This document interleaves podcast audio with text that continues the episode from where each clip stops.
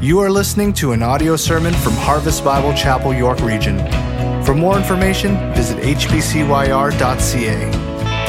Well, that kind of sets the table for what we really want to get at over the next uh, few weeks as we uh, consider the season's reasons. So get your Bibles out and uh, turn to the uh, book of Matthew, the Gospel of Matthew, uh, chapter 1. Uh, Matthew chapter 1. And our message today is the need. As we think about the season's reasons and all of those things that go on that we uh, probably at some level partake in and enjoy, uh, what's the real reason for this season? What are we really about? Why are we really here? And uh, that's what we want to focus on um, over this uh, next little while, but especially today on that thing, the need. The need. Um, I mean, real need. Uh, not the kind of need where you uh, stand at the refrigerator door and you're saying, I'm starving, I need something to eat. Or you've uh, just had a dinner at a restaurant and the server comes up and says, uh, Would you like dessert? And your response is, Yeah, I really need some dessert. Or your coworker who says, I need to go out for a smoke or you get out of bed in the morning and before you get anything done, you say, I need a cup of coffee or I need some medication to calm me down. Those are not uh, real needs, and if they become real needs, you need to learn how to stop doing them, I guess. But um, I really want to talk about the things that are at the core of our life. The thing that's a real need in your life. A real need would be something like a water, clean, safe water to drink. You need it. If you don't have water to drink, you will die. Uh, we need food. We need to be able to eat. And if we don't have food, eventually uh, we would die. Uh, we need to have clothing that keeps us warm in the elements because without them we would, we would die. Um, from time to time, we need, find ourselves, we need a medical system because some intervention is needed in our life. And without it, it, you would die. That's the level of need they want to talk about. The kind of things that without them, there is no hope. The kind of thing without them, uh, there is no life. That's the crux of what we want to get at at the, re- the season's reasons as we talk about the need. And uh, so we're going to focus the next this week and the next two weeks out of Matthew chapter 1. So let's stand together. We want to honor God as we read his word. And I'm going to start at verse 18 uh, through verse 25. Now, the birth of Jesus Christ took place in this way. When his mother Mary had, um, had been betrothed to Joseph, before they came together, she was found to be with child from the Holy Spirit. And her husband Joseph, being a just man and unwilling to put her to shame, resolved to divorce her quietly. But as he considered these things, behold, an angel of the Lord appeared to him in a dream, saying, Joseph, son of David, do not fear to take Mary as your wife, for that which is conceived in her is from the Holy Spirit. She will bear a son. And you shall call his name Jesus, for he will save his people from their sins. All of this took place to fulfill what the Lord had spoken by the prophet. Behold, the virgin shall conceive and bear a son, and they shall call his name Emmanuel, which means God with us. When Joseph woke from sleep, he did as the angel of the Lord commanded him. He took his wife, but he knew her not until she had given birth to a son, and he called his name Jesus. Let's pray together. Father, thank you, Lord, for uh, the privilege that we have to hold in our hands your very word, which you wanted us to know and understand about um, the coming of the Lord Jesus Christ. And in this text today, that he would come to save his people from their sin because of the massive need uh, that is in our lives. Father, we ask that you would give us um, the ability to hear well, a willingness minds to be able to understand, but then, Lord, that your spirit work on us, that we would have hearts that would passionately be willing to live out, change. Whatever, God, you do in our lives, we'd be willing to respond to it and live accordingly. So take your word, God. Please, God, do in this place what only you can do for the fame of our Savior Jesus. We pray these things. Amen. Amen. Well, thank you. You can take your seats.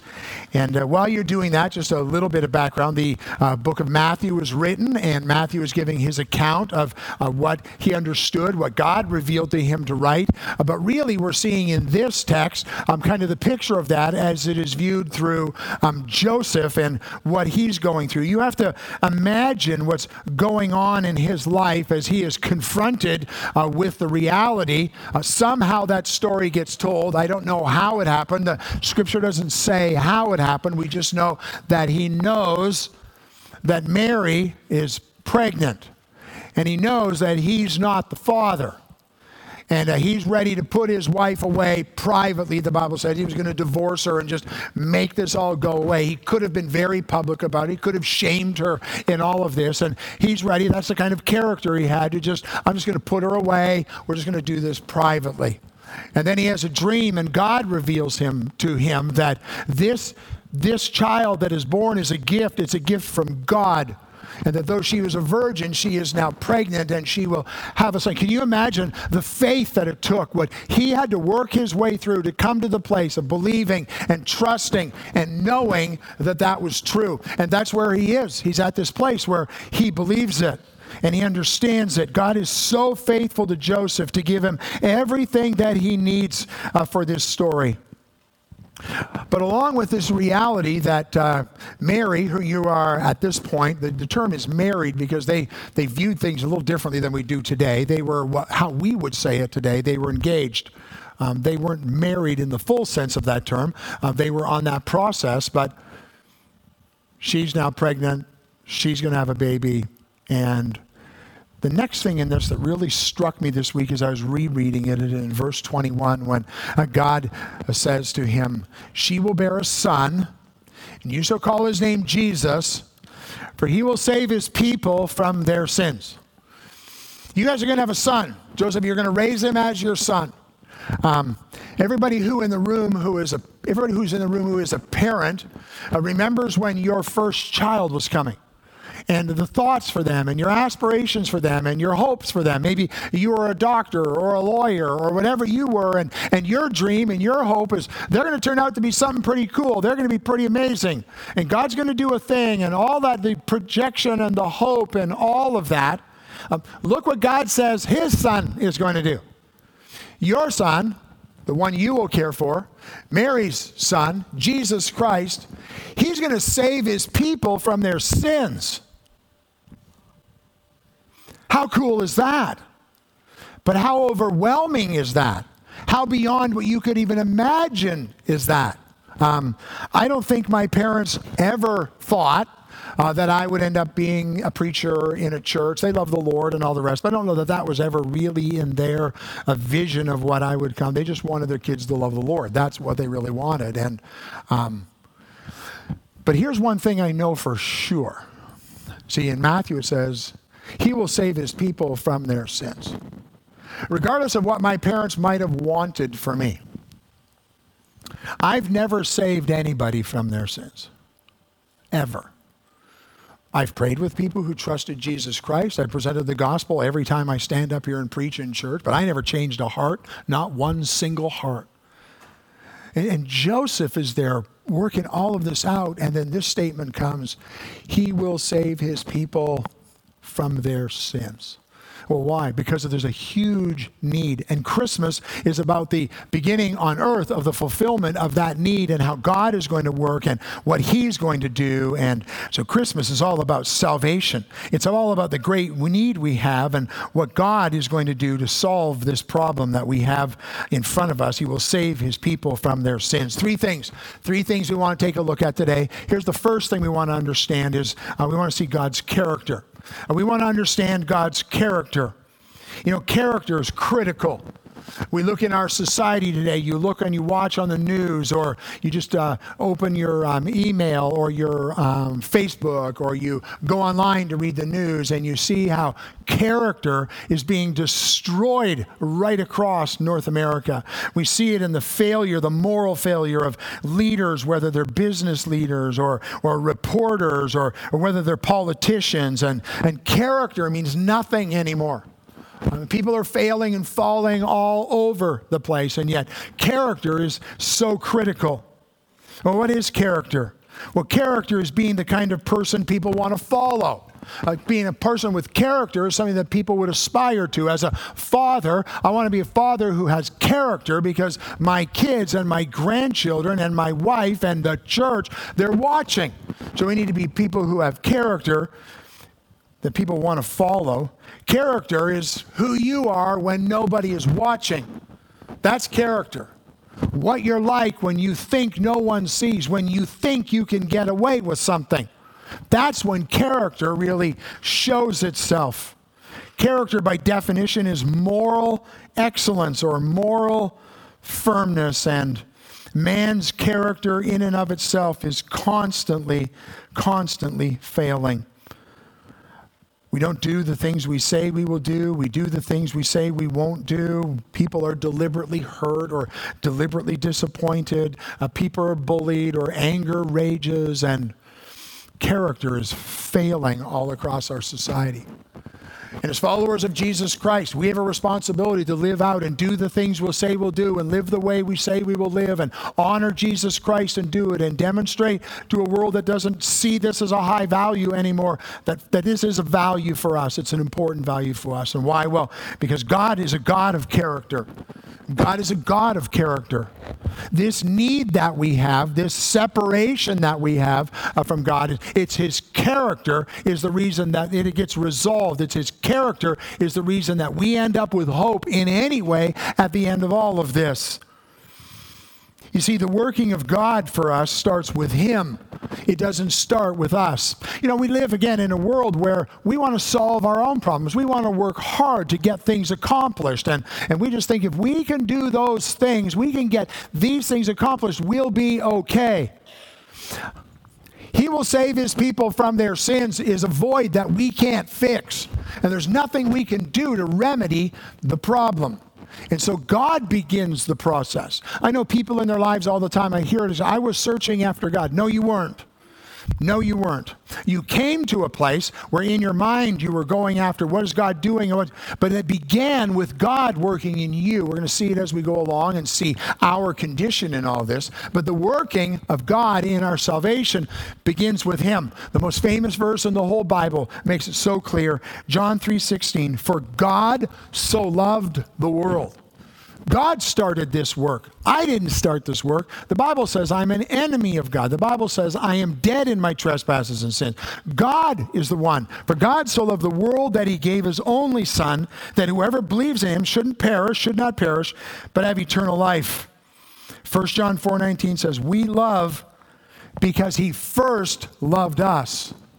And this working of he will save his people from their sin begins with God, and it believes it begins in God's character. Some things about his character, you can call them different words, um, the attributes of God, or uh, here's, here's a few of them. Um, the first one is that God, he's a God of love. He's a God of love. And he loves the unlovable, or he loves the undeserving. And God reached down in love, for God so loved that he gave. I'm so thankful for a God who cared enough that he gave. See, if it was left up to us, the, the rest of the world and all of its sinfulness, it's like, why would I? They, they, they messed up. They've blown the whole thing. It's their problem. I'm not. They're on their own. And yet God loved. For God so loved the world. He's a God of love. God's also a God of grace a God of grace. Grace means that we get what we don't deserve. Grace is God pouring out for us what isn't ours on its own. And, and God pours out. Why? Because He's a God of with His character, that He wants to love us. He wants to pour out grace on us. For by grace are you saved through faith, not of yourselves. It's a gift that comes from God. That's His character. And, and if you think about it on the human level, God should have just written us off. He should just forget about them. They messed up. It's over. But He loved us. He poured lavishly poured out his grace on us. In uh, Romans 3:24 it says, "Justified by his grace as a gift through the redemption that is in Christ Jesus." A God of grace. Not only does he give us what we don't deserve, um, we don't get what we do deserve. That's God being a God of mercy. What I deserve for my sin. He will save his people from their sin. What I deserve for my sin is eternal separation from God, is hell. That's what I deserve. But God is a God of mercy. In Micah 7:18 it says, "Who is a God like you, pardoning iniquity and passing over transgression for the remnant of his inheritance? He does not retain his anger forever because he delights in steadfast love." So the character of our God who sent Jesus to save his people from their sins is a God of love, he's a God of grace, he's a God of mercy. He's a God who is holy. He's set apart. That's what the word holy means. Holy, holy, holy is the Lord. 1 Samuel 2 2 says, There is none holy like the Lord. There is none besides you. There is no rock like our God. Psalm 99 2 and 3 The Lord is great in Zion. He is exalted over all the peoples. Let them praise your great and awesome name. Holy is He. And so we have a God who is love and grace and mercy, but he's also holy. He's also is a God who is pure. He's a God who is pure. And he can't look on our condition. He can't look at our sin. He can't just whitewash it and make it go away. God doesn't come to us in our sinfulness and go, oh, it's okay, when it's not okay. Because he's a God who is pure Habakkuk or Habakkuk, depending on which school you went to, um, you who are of purer eyes than to see evil and cannot look at wrong. It's a God who is pure. Can't even look at the sinfulness of mankind. That's why Christ had to come to satisfy the wrath of God I tried to think of how could I even try and picture this for us to understand how God can't even look at it. And probably the best illustration I could come up with is the husband who needs to uh, come before his wife and confess to his infidelity and the brokenness and the failure in his life and the hurt and the pain that is on her. And she would say words like this I can't even look at you. That's the seriousness of our sin. God doesn't even want, it doesn't look on our sin. It needs to be taken care of. It needs to be dealt with. It needs to be made right. And that's why Jesus came. That was this need that we have at Christmas that he would come and save his people from their sin. God is also a God of truth. Jesus said, I am the way and the truth and the life. No one comes to the Father. No one. There's not another way. There's not another path. No one comes to the Father except by except by me. And then John 17, 17 is a verse to us says, Sanctify them or change them or grow them up in truth, for your word is truth. then I think about the working of God in his character, and he's a God who restores. He restores. The Psalm 23, the famous psalm says, He restores my soul. He will save his people from their sin. Here we are over here in this condition. We can't fix it. We can't do anything about it. And God is a God who is preparing a way through the work of Jesus Christ to truly restore our souls. It was uh, David in Psalm 51 who said, Restore to me the joy of your salvation. David, the one who sinned with Bathsheba, had Uriah uh, put to death and then is confronted by Nathan and he cries out to God. He cries out because he knows God is a loving God and God is a caring God and God is a restoring God. See, this is the character of the God who says, Jesus will come and he will save his people from their, from their sin. Uh, that's God's character. Well, why is that so important? Well, so important because of man's condition is so important because of man's condition. He will save his people from their sin. Well, what's that about? What's that about? Because if, if we get this wrong, we get it all wrong. We get it. God is in heaven and He's holy and He's just and He's sovereign and He's loving and He's merciful and He's gracious. But, but what is this issue with us? What is this great problem that demanded that Jesus Christ would come? And comes back to man's condition that's really shown in the catastrophe that happened for mankind. Keep your finger in Matthew 1 and flip back to the very first book of the Bible in Genesis chapter 3. And we see the catastrophe. We see what happens. God creates the heavens and the earth. He creates Adam and Eve, and He puts them in the garden, and they're to take care of it. There's one tree that they're not to eat from, and, um, and they're tempted and they're tempted. And in chapter 3 and verse 6, it says So when the woman saw that the tree was good for food, and that it was a delight to the eye, and that the tree was to be desired to make one wise, she took of its fruit and ate, and she also gave some to her husband who was with her, and he ate. It's what's called original sin. It's the sin of Adam and Eve. It's a sin that because of Adam is passed on and, and put on all of us. But then the Bible goes on and says, For all have sinned. You usually don't have to take a long time to get people to the place of understanding. We don't reach the mark. We don't even reach the mark in our own lives and our own failures and all the rest. You got to imagine what that looks like before a holy God. But for them, it says um, they saw the tree was good for food, it was a delight to the eyes, and it was a desire to make one wise. They saw, they delighted, they desired. The foundation of all sin, of all sin, lies in man's desire for self assertion, to put him in a place that doesn't belong to him, a, a place of determination to be independent from God. God laid down the rules for them. He laid down the principles for them, the way they were to live. And Adam and Eve, on their own, thought they would come up with a better plan. And what they do would be a better end for them. And it ended up being a bitter end for all of us. They saw, they delighted, their desires. She took, it says, and she ate. And she gave some to her husband who was with her. Adam is just as complicit in this as Eve is. He was right there and he did nothing about it. They saw, they wanted, and they took. Now, before we're too hard on them, you just think about your week this week. If you're a follower of Jesus Christ, you think through your week when nobody was watching, or when you wanted to cut a corner, or when you were and you saw and you wanted and you took.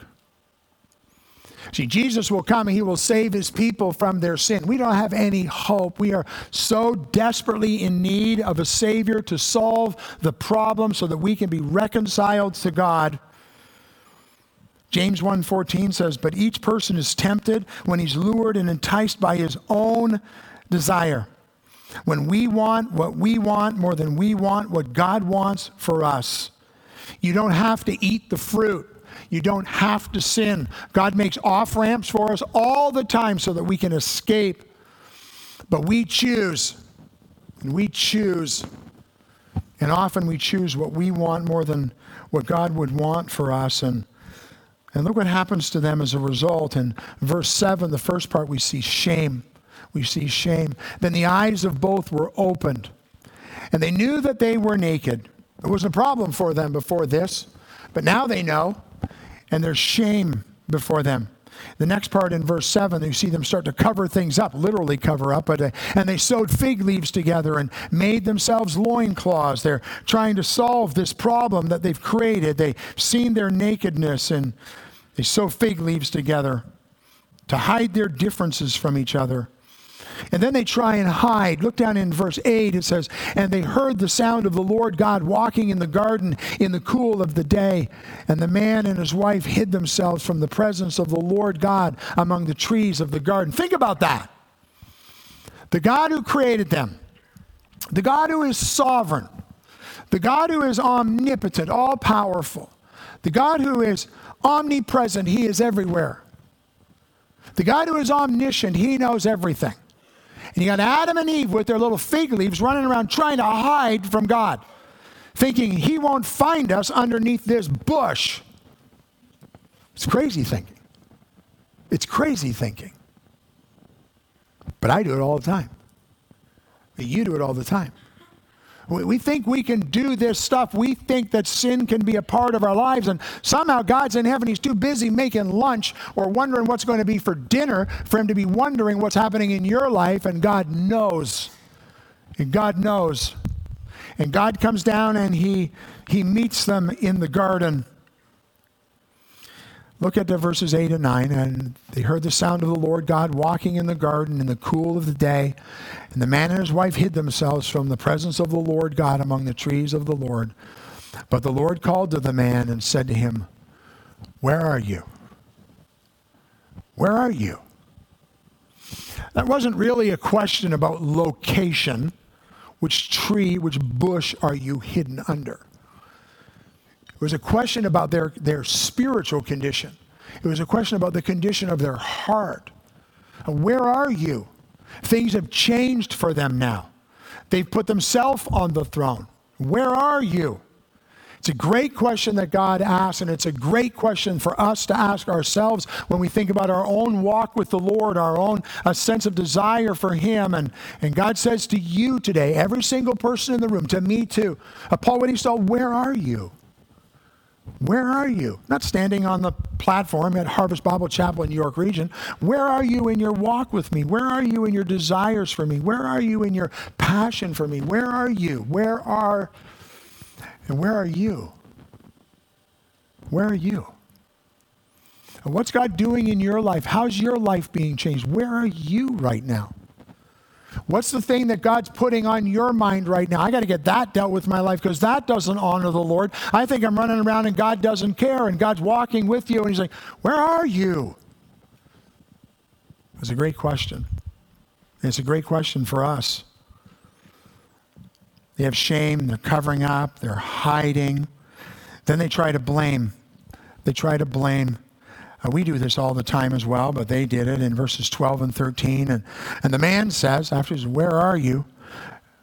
The man said, The woman who you gave me to be with me, she gave me fruit of the tree and I ate. I, I'm just going to blame my wife for this. I try that from time to time in our house. It's Sue's fault. I got to tell you, that doesn't work out well for me. Okay? That's just not a good plan. It seems like a good plan at the time, but it's just not a good plan. And so Adam's great thing is, yeah, that woman that you gave me is her fault. Eve, she just goes to the next step because she's now the focus is on her. Then the Lord said to the woman, What is that that you have done? And the woman said, The serpent deceived me and I ate. Now, there's no question the serpent had a part in it. The serpent asked questions, the serpent, but she decided to do what she wanted to do. He decided to do what he wanted to do. And they together decided they wanted what they wanted more than they wanted what God wanted for them in their lives. And there were serious repercussions, there were serious results. Adam died, Eve died. The moment they ate the fruit, the moment that they sinned, they died. They didn't physically die, they spiritually died. They began to physically die, and years and years later, they would physically die. But spiritually now, they are dead. So physical death, spiritual death, and they're in a place without a remedy of eternal death. And that's why Christmas is so important. That's why this verse in Matthew is so important. He will save his people from their sin, the sin that's demonstrated and put on all of us in Adam for in Adam all have sinned, but it's demonstrated in every day in our sin. The sin that is put on them has caused them to be dead. And there's no remedy for death. Um, scripture gives different pictures of what our condition looks like outside of Christ, and the picture of death is a great one. Um, the Bible says you are dead in your trespasses and sins. Um, so it's not like you're just sick. And if I just wait a few days, I'm going to get better. When you're dead, you're dead. You can't be undead. Um, and the Bible talks about them being dead. Um, it's not that just like their back is turned and God, you're over there, and some point I'll turn around and I'll go after you. Um, it's not like that. It's not that they're just disinterested. My education's more important right now, or this is more important right now, or I've got this priority right now. God, you're just not, you're not making the grade right now, God, for me. I've got other things. That's not the picture. The picture of us without Christ, the picture of us in our sin is that we are we are dead. Here's some things I know about dead people. They're unable to respond to any kind of stimulus, no matter what it might be. When you're dead, you're dead. You can't respond to light. You don't respond to smell. You can't respond to sound. You don't respond to taste. You don't respond to pain. You are totally desensitized. You're totally dead. In Colossians chapter 2, it says, In you who were dead in your trespasses and the circumcision of your flesh, God made alive together with him, having forgiven us all our trespasses And so their situation and every person in the room, our situation outside of this working of Christmas that's coming through Christ to save us from our sin is that we're dead. We're dead. We're also disobedient. We reject God and His plan for our lives and His desire for us. And matter of fact, we're enemies with God, the Bible says. We hate Him. We're depraved. That's another word that we use. It's a, a, complete orientation towards what we want and our own ways. And as a result, we're doomed. And there isn't any hope. Adam and Eve are put out of the garden, and there's a, a, guard, as it were, put on the garden so they can't come back in and eat from the tree of life. Because if they ate from the tree of life with sin, they would be doomed forever. There would be no remedy. And God, even in His grace and His mercy, protects them even in all of this. And so we have God in His character reaching down to us, man in his condition, separated from God in our sinfulness. A God who can't look on our sin, He can't just go, it's okay. And Christ will be the remedy. He will save His people from their sin. That's the third point of our message the deliverance that is found in Christ. Deliverance, hope, new life is found in Christ. In Ephesians 2, verses 4 and 5, it says, But God, being rich in mercy, we talked about that in his character, because of the great love, we talked about that in his character, which, with which he loved us, even when we were dead in our trespass, even when we couldn't do anything about it, even when we couldn't fix it, God made us alive together with Christ. For by grace, we talked about that in his character, by grace, you have been saved. God, who is rich in mercy, He loved us. Now, think about that. Uh, there are people in the room who struggle with loving someone. Uh, maybe you struggle with loving them because of the hurt that they put on you, something they did to you. You would rather they were dead. You would, if you never saw them again, that would be good, fine with you, um, just because of all of the pain that they've caused and or maybe it's not that serious for you. Maybe you can't think of anybody but that, but there's just lots of people and you just don't love them. You just don't. You just you just wish they weren't in your life. You wish they'd go find a job somewhere else. You wish they just weren't your neighbor. You just wish they weren't. We were as messed up as we possibly could be. And God loved us. And God loved us. God loved you when you were at your worst. That should make us sit back and go, wow, that's an awesome thing what God does and His love for us in our condition. He was rich in mercy. He loved us. The Bible says, and He made us alive. He made us alive. It goes back to where salvation starts. Salvation doesn't start with man reaching out to God. Salvation begins in God reaching down to man. And in reaching down to man, in this verse, He will save His people from their sin. And then it starts in God, where He's working in your heart to bring you to the place where you'll put your faith and trust in Jesus Christ alone alone for your salvation. That's the working that God does. And in that, that's the picture of taking you from being dead to making you alive. That's how God works. And He offers all of this to us in a gift in a gift. It's God's grace. For by grace you're saved through faith. It's not of yourself, it's a gift that comes from God. This is the gift that, that Joseph is learning about. This son you're going to have, he's going to save his people from their sin. He's going to come. Joseph didn't yet understand what would happen. He didn't understand how Christ would come and how he would live the perfect life, how he would live the sinless life, how they would take him and hang him on a cross and his blood would be shed so that we could have eternal life. The Bible says, without the shedding of blood, without that payment, there's no remission of sin. And Jesus Christ took care of that when he died on the cross. Joseph couldn't see all of that at this point, but we can and we know how God worked. It says he will deliver you. It says from their sin. They needed to be delivered from something. You need to be delivered from, delivered from death and delivered over to life. Everybody in the room faced that. Everyone in the room faces it. If you've trusted Jesus Christ, you've understood that deliverance from what you were to who you are in Christ. If you've never trusted Christ, you're, you're, at the, you're here. It doesn't make you worse. It doesn't make me better. Um, people sometimes say, well, Christians, I think there's something. I think I'm nothing. God is everything. It doesn't make me better. It just makes me a follower of Christ. And we get delivered from over here to over here. And if you've never trusted Christ, the offer that is coming to you is to be delivered from who you are and all that you think you have to what Jesus Christ offers to you eternal in eternal life. We are delivered from something. It says we're delivered from their from their sins. We have to own the fact that I have no hope. I am a sinner. I can't rectify this problem because God's standard isn't goodness. It isn't you tried your best. God's standard is he can't look at sin. So sin has to be taken away, delivered from their personal sin. I grew up in a family with uh, five children, probably once a week. At the table, there would be some kind of a confrontation of who did this?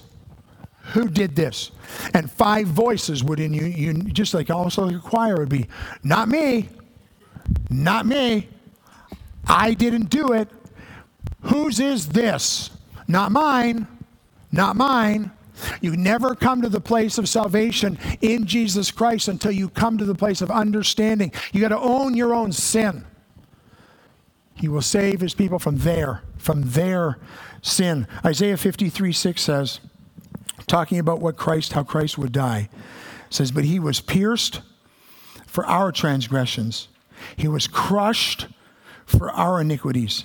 Upon him was the chastisement that brought us peace, and with his wounds we are healed. All, all, everybody, nobody's left out. I'm not left out. You're not left out. All we like sheep have gone astray. We have turned every single one, everyone to his own way. Uh, the Bible says uh, there's none righteous, not even one. Everyone has turned to his own way, and the Lord has laid on him, who? Jesus Christ, the sin of us all, the iniquity of us all. And we have to understand that we have to be delivered from something to something. We have to own the sin that we have because the guilt of our sin uh, gives us no hope outside of the work of Jesus. He will save his people from their sin. And the offer that Jesus Christ gives today the offer that God gives to you today, if you've never trusted Christ, is the offer of eternal life. It's the offer of reconciliation to right relationship with Him. It's the offer to heaven. It's the offer to all that there is for the follower of Christ. Now, how do we receive it? By believing by believing what Christ did, to understand why he came and what he did. I can't fix this gulf. I can't solve this problem. But God did, and he did it in Jesus Christ. And when I believe by faith that Christ did that for me, the Bible talks about a word that's called justification. We're made just as if, simplification of this, but just as if we'd never sinned. The, the slate is made clean. Does that mean I never sinned? No. All of my sin was put on Jesus Christ. All of his righteousness is put on me. And so when God looks at me, he looks at me through the lens of who Jesus is and what he's done. He offers us this gift so that the remedy of this need is made possible for us by believing. Believe on the Lord Jesus Christ, and you will be saved. It's that simple. People go, it's too simple. I got to work hard for my. You can't work for your salvation. You can never meet the bar. You can never get to what God requires. It's done for you by someone else, and it's offered to you as a gift. Receive the gift, and today you would be saved. I mean, I don't have to work for it. You can't work for it.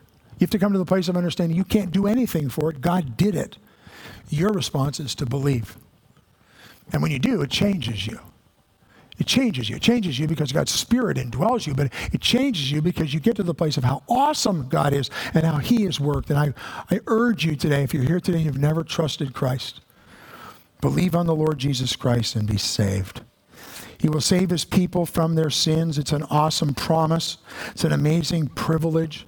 There's a great hope in it, and there's this sense of protection. I, the coolest, the coolest, one of the coolest things for me about my salvation is the protection of the relationship with God that comes with that.